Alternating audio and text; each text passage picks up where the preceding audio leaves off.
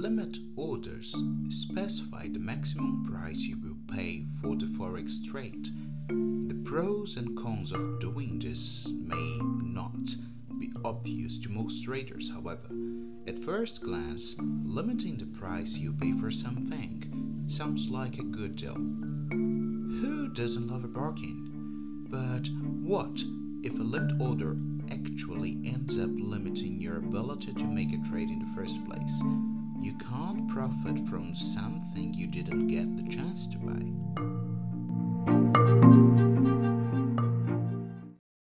With me, you understand limit orders in trading, understand why limit orders are not the best static, discover how to improve your forex trading experience, and also how to use AI trading in forex.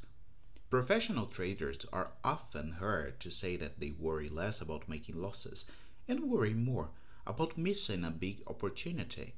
For this reason, InvestPage goes against conventional wisdom and recommends you use the automated AI trading system that can automatically trade for you.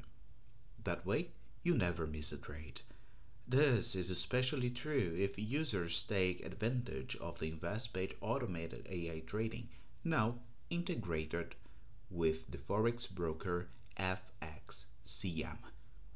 Plus, it is possible to trade manually in any Forex broker with AI Forex signals, which are market orders for all entry signals instead of setting limit orders for a specific price.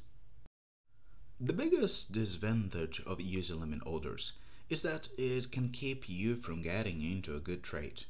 However, one big advantage for traders comes from using a limit and a stop order in combination for leaving your trade.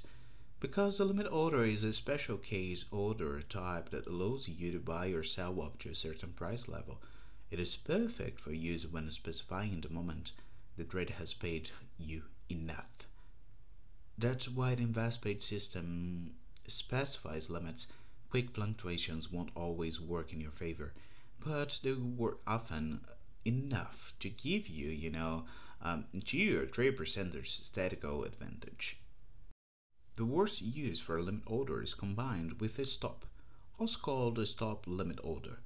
If you use a stop order to protect your capital from losses, in this scenario you trigger a stop but then sell at limit price and wait to exit when the price is available. The static assumes that fluctuation will work in your favor. However, you could end up watching the trade run against you dramatically as if you never had a stop in place to begin with, you will have a better chance of protecting your money if you use a stop to trigger a market order, a normal stop order, you know. This gets you out of the position in the fastest possible way when you are making a loss. For taking profits, limit orders remain the best way to exit the trade.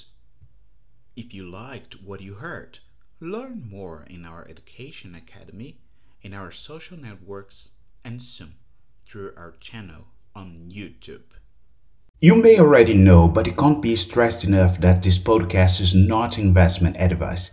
Before taking investing, we encourage you to consult with licensed financial advisors. All investing involves the risk of losing money.